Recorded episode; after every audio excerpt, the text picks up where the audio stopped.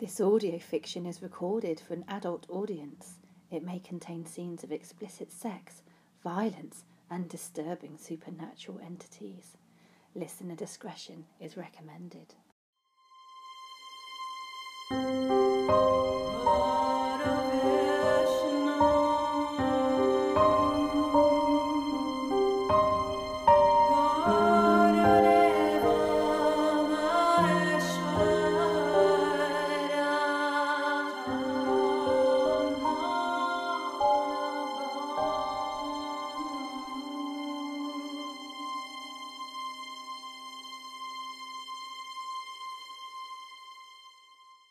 Come, lend me your ear, as I speak to you of the macabre, the cursed, the maligned, the malignant, the possessed, and the downright demonic.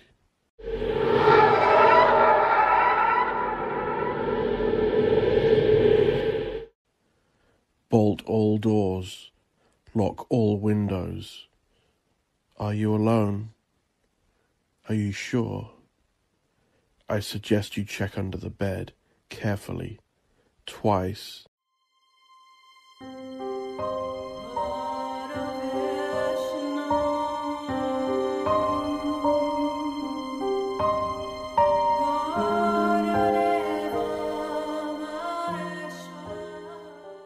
Episode one of Baratanak: A New Darkness at the World's Edge. Book one. Of Fitzmarbury Witches. Tainted Paradise.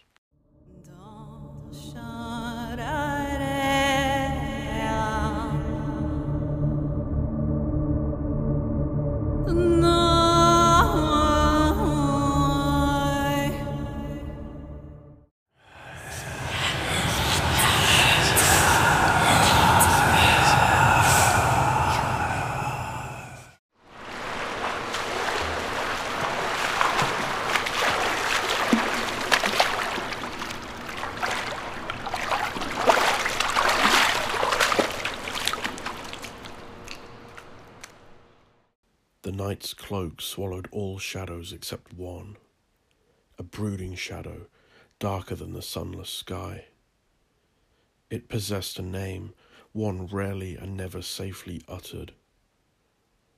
Water was illuminated like liquid neon in the ancient creature's vengeful gaze, the human hand slicing through its surface over and over. Above the swinging limbs, its eyes lingered on a fluid electric blue that shimmered on the undersides of overhanging coconut palms and swathes of bougainvillea.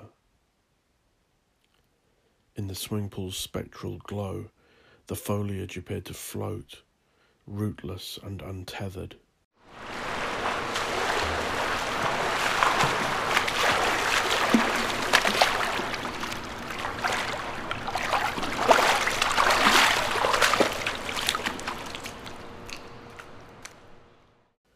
The creature hung there in its latest transitory form, a void, a fetid smear of eternal sentient misery. Time and again it watched the human's head gasp, purging and sucking at the warm air. Stifled mercury tears of laughter welled in its undead eyes, mocking the mortal's stunted vision as he snatched glimpses of the darkness. A simmering darkness, about which it knew mankind understood very little, but had always dreaded. A besieging darkness, within which humans were prone and nearly always defenceless. Its shapeless mass convulsed and extended a dry, cracked tongue to savour the scent of fear, subtle but perceptible on the air, and oh so sweet. Every fibre of the creature yearned for fulfilment, but it remained patient in the way only the eldest ones can.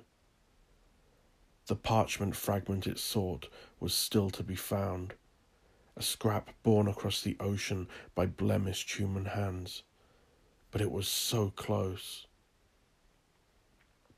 Soon the creature would be free to crush all the enchantments, trivial and otherwise, that the human had invoked and constructed.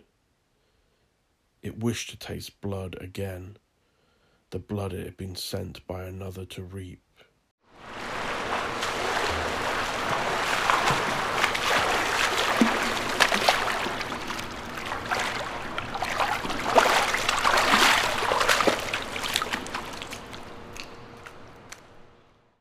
Close to the deep end of the pool, the creature lurked, impervious to light, at the spiny, ragged base of a macaw palm thicket. It pressed against their deadly spines, shivering with pleasure as they pierced its skin. With confident indifference, it neither recoiled nor hid from the doomed human. Indeed, it pulsed darker when the mortal strokes brought flesh within reach of its talons. The creature wallowed in temptation's exquisite tenderness, changing its shape at will. A bargain made in Bloomsbury would soon be fulfilled.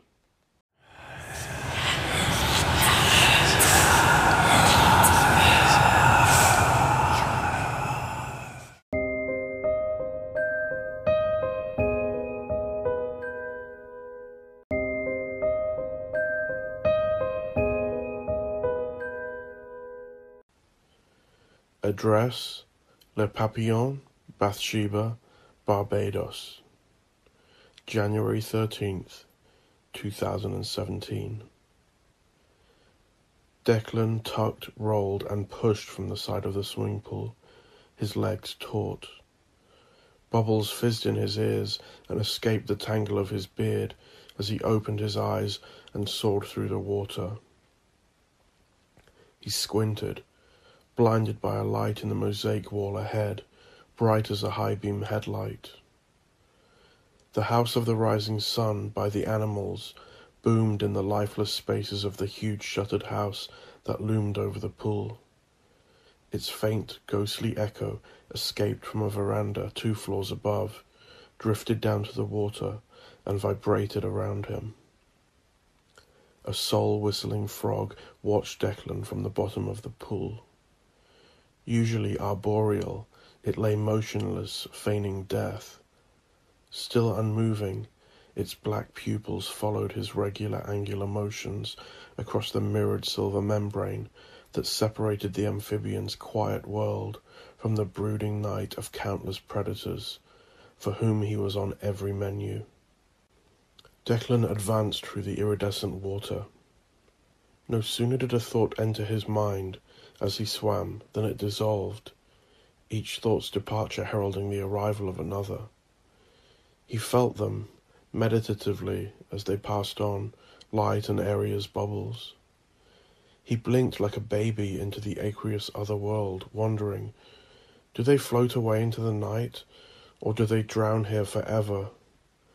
Would that they did drown.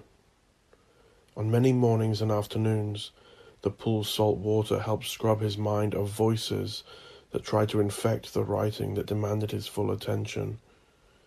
"Leave me alone," Declan would command in his mind, yet they strengthened each night. Sometimes they would depart for a while, but always returned. He had always loved water, especially salt water. Most mornings he hiked down to the beachside rock pools far below the house. Bathed in the pool's spectral light, Declan paused. It was high tide. He heard the ocean crashing over the reef far below the house. Tonight he swam later than usual. His mind cried for the clear water of calm mind, though the crashing surf lulled him to complacency. In the mosaic-lined cauldron of the swimming pool, Declan's flesh and bones were the final ingredients in a saltwater stew of wind-blown twigs, leaves, and decaying moths. Light faded across the ant-infested ceramic tiles that framed the vivid rectangular outline of the pool. Beyond, sharp teeth and jaws stalked prey across black soil in the ancient ritual of life and death. All, though, shrank from the macaw palms and the Stygian shadow.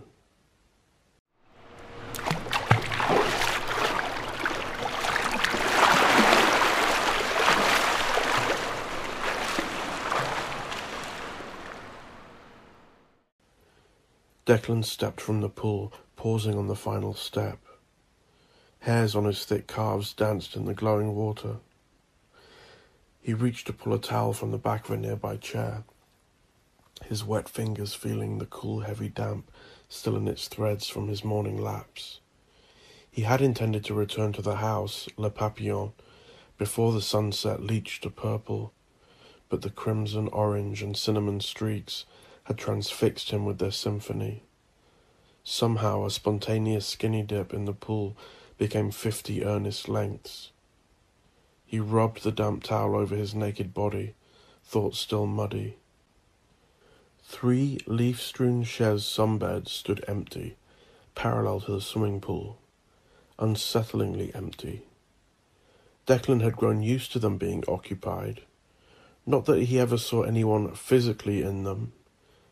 Since his first swim in early December, after arriving from England, he'd felt invisible eyes there observing him. For some reason he knew they were there, sitting upright and attentively cross-legged, like the elderly Korean ladies he would watch play blackjack, legs folded, in their train seats from Seoul to Busan. He was an interloper in a place to which tragic spirits had been tethered as slaves for more than two centuries. In shadows and dreams he glimpsed them, obliquely from the corners of his eyes. Only once did they parade around him in broad daylight, during a New Year party, there in Le Papillon. His landlady, Vanessa, owner of Le Papillon, and mother of his old London friend Chiggy, later declared them to be hallucinations. That day Declan had found himself rooted to the spot among a whirling procession of men and women. They besieged him with their abject despair, steeping him in it, imprinting it upon him. Their eyeless faces were of every kind, an evidence of Barbados's tragic past. They included long-extinct Carib natives, Cromwell's indentured Celtic labourers, slaves by any modern interpretation, and a multitude of African slaves from a Babel of nations captured and sold just after the Celts, into a burning jungle climate which cut through Irish and Scottish ranks in droves. "Doesn't it depress you, obsessing over all this awful history?" Vanessa had asked, her face wrinkled with scorn. "Haven't you got a juicy detective novel to read instead?" The descendants of Declan's paranormal visitors had inherited the island, but still the spirits remained trapped by past injustices. Declan knew and felt those older souls, and how they clung to the hillsides where they died. "Their bones are rotting here under my feet," he wrote in his notes one night as they gathered invisibly around him. They spoke to him through poems too.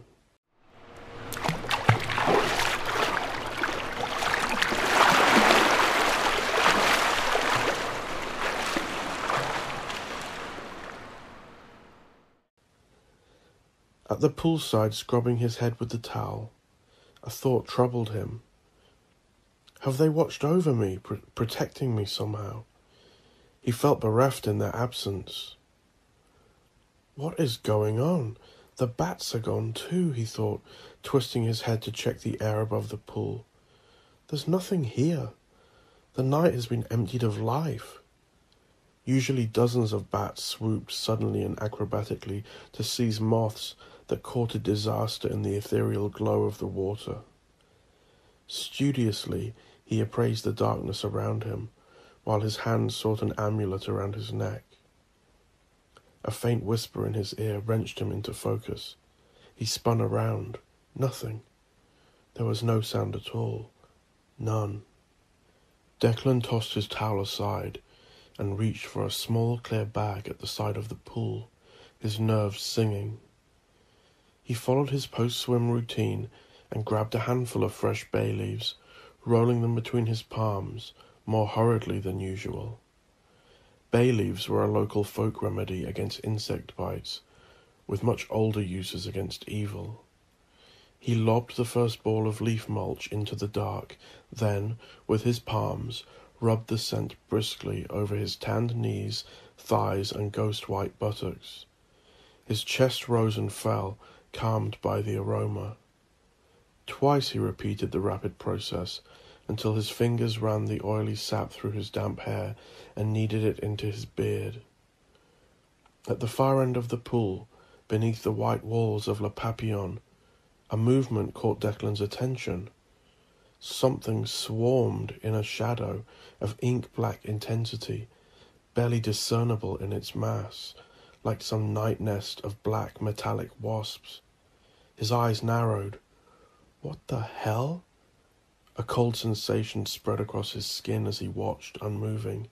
Hairs and goosebumps prickled on his neck and back and in the dense blonde thatch of his forearms.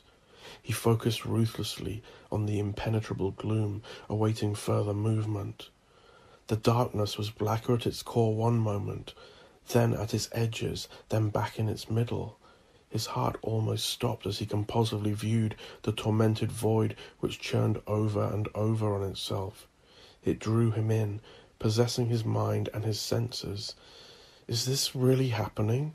whispered an unfamiliar voice in Declan's head, yet seemingly his own. His eyelids were heavy as lead ingots. He leaned back towards the pool water as he succumbed to the bewitchment. "Ow! Ow! Ow!" A deathly wail tore the air asunder. The sound ripped Declan from his trance like a branding iron. His eyes widened, his body stiffened. His head swiveled, searching for the source of the sound. That was close, above me. Something scuttled on the roof tiles, knocking one free. The tiles slid, then dropped to the ground, smashing and scattering by the pool. He reached for the biggest shard. It was white and smudged with dirt on its smooth surface. "That's not tile, that's bone," he murmured, turning it between his thumb and forefinger. He raised his eyes from the fragment. "Lord, preserve me!" Straight ahead, the base of the macaw palms were no longer smothered by shadow. Where the black mass had churned, a lithe, unnaturally black figure crouched, braced for movement. With the limbs and shape of a man, it seemed to consider its next actions with the air and primed senses of an animal. Declan rubbed his eyes in disbelief, as if seeing some goblin king spawned from his childhood books. "Ow! Ow! Ow!" The wailing returned, this time from towering treetops at the edge of the forest. The crouched figure sprang to face the sound, then sank into the soil. Where did it go? Where is it? Disbelief became dread. Declan grabbed the towel, abandoning his clothes. He fled across the first two stepping stones in the lawn, tucking the towel around his waist as he went, taking care not to slip. The circular flagstones were dull white islands in a black grass sea. Bushes rustled at his side. He didn't dare stop to establish a source. Panic quickened his heart. The light from the pool dimmed with each step, but was ordinarily enough to see him to the house safely. He had neglected to wear his sandals in the daylight, but now in the dark, the Saint Lucian gardener's earlier warnings about giant centipedes returned to haunt him. "I've never seen so many in all my years," he said to Declan that morning. "Not here, not anywhere. They are under every rock, in every crack." He had killed hundreds in the past week. "Make sure you wear your shoes even in the house. Check your bed, too, and don't even think about coming outside barefoot." As he fled across the last yards of darkened lawn, his feet missed the stepping stones, his frantic toes plucking coarse grass blades from the hardened ground. "Mercy of mercies," he gasped as he quickened his gait, anticipating the stab of centipede bites. He leapt onto the decking, then flew up the stone stairs towards the wide and welcoming French doors of the house. Dread dwelled on every stair as he expected to be wrenched from his momentum by unknown hands, back into the dark, back into the swift, cruel whims and biting teeth of some unknown terror. He felt them reach and grasp for him, just as they had on so many occasions in Fitzmarbury. He dared not turn to see if the shadow followed in his wake, as many had in those faraway London streets and squares. Declan did not see tonight's shadow chase ably into every impression made by his bare feet, as if it were his own. The shadow sniffed at his ankles, aching to seize them, to pull them from under him, and to call forth the centipedes in magnificent dark shining profusion, to writhe over his body as the shadow savoured the blood it craved, better yet seasoned with the centipede's flesh-melting toxins.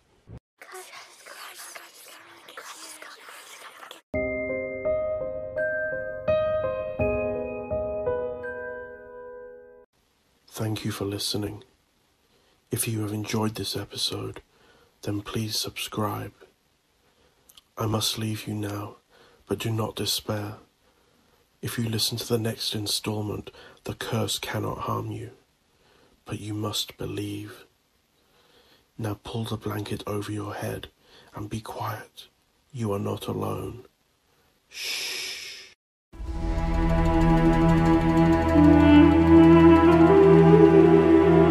Thank you.